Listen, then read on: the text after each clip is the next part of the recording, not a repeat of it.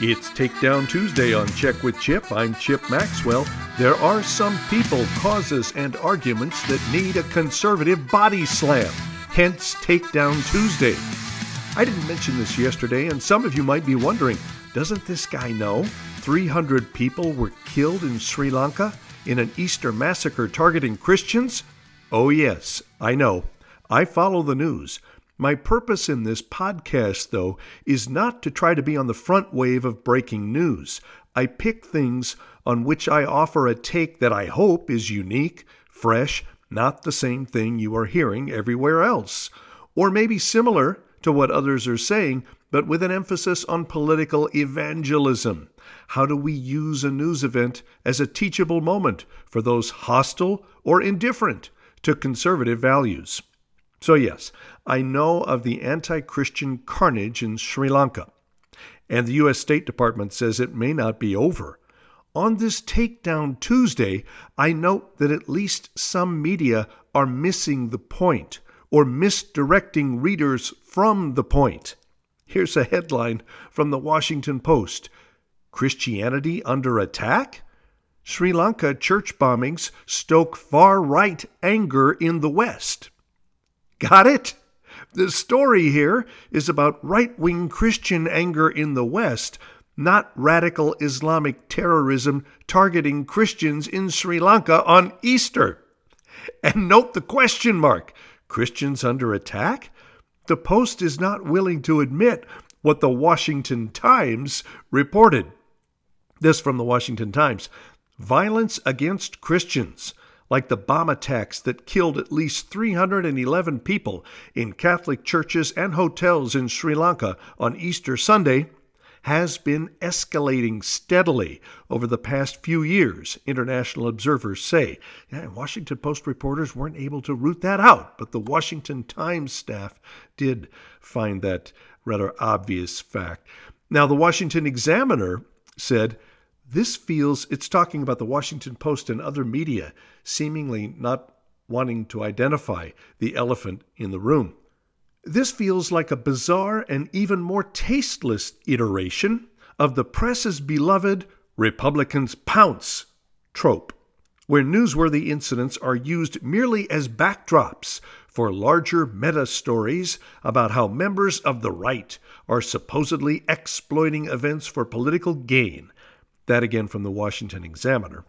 It reminds me of when the Mueller report was about to be released. It was known ahead of time that the report would vindicate, if not exonerate, we're not supposed to say exonerate, but certainly vindicate Trump and validate his relentless refrain that the investigation was a baseless political witch hunt. So, the media started a drumbeat of stories just before the Mueller report came out about how Trump and Republicans were going to weaponize the Mueller report and use it for retribution against media, Democrats, the deep state, and yes, the whole array of people and institutions that have been trying and failing to engineer a coup to oust Trump from the presidency. So don't let the media or anyone in the circles of life in which you travel get by with minimizing the anti Christian focus of the attacks in Sri Lanka.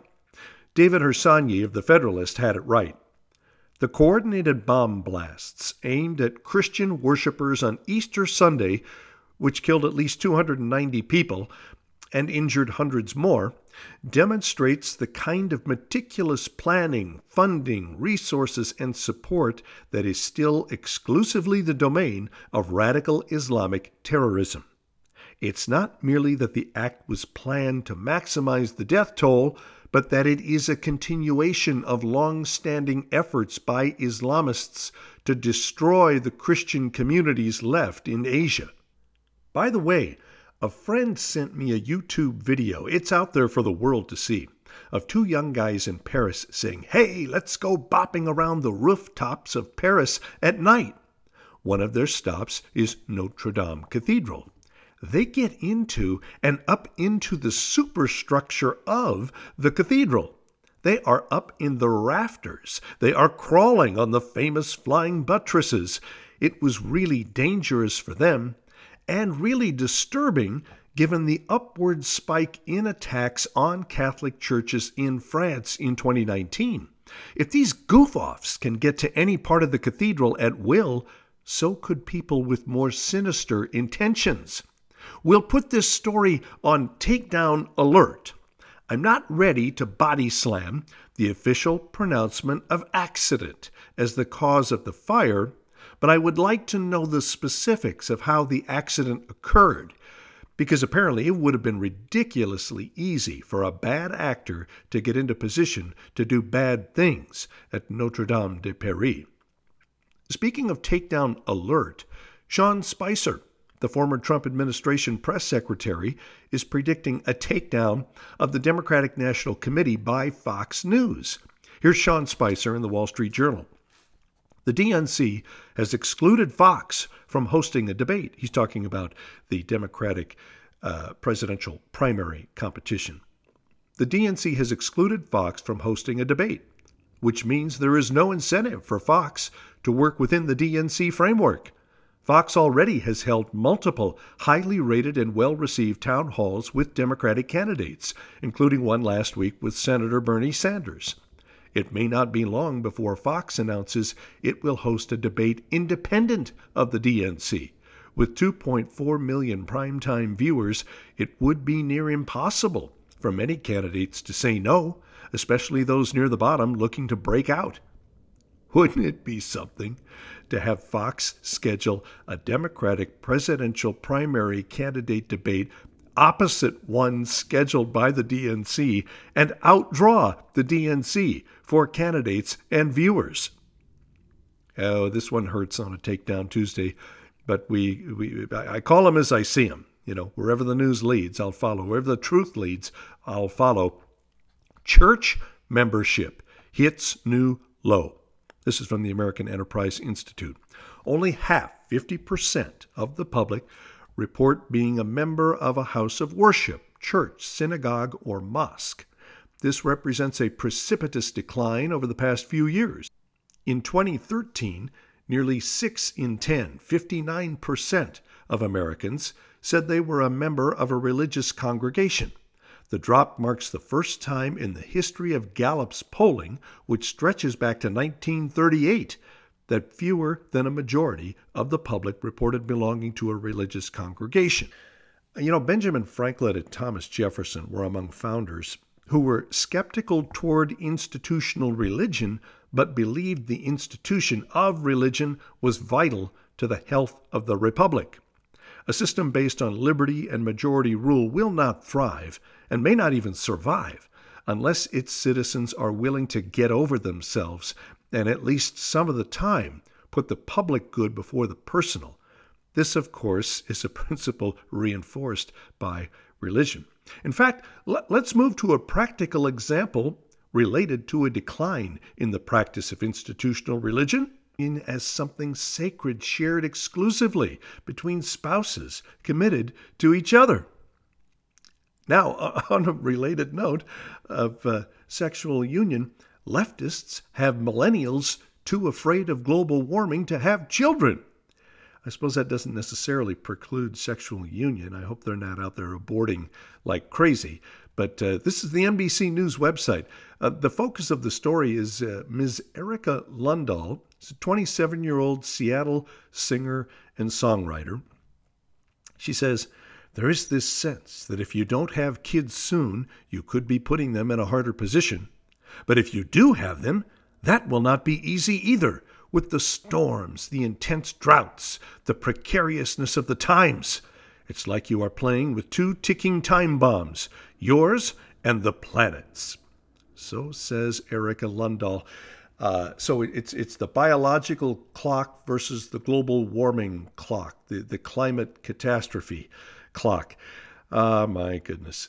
Um, you know what, Erica Lundahl? You're right.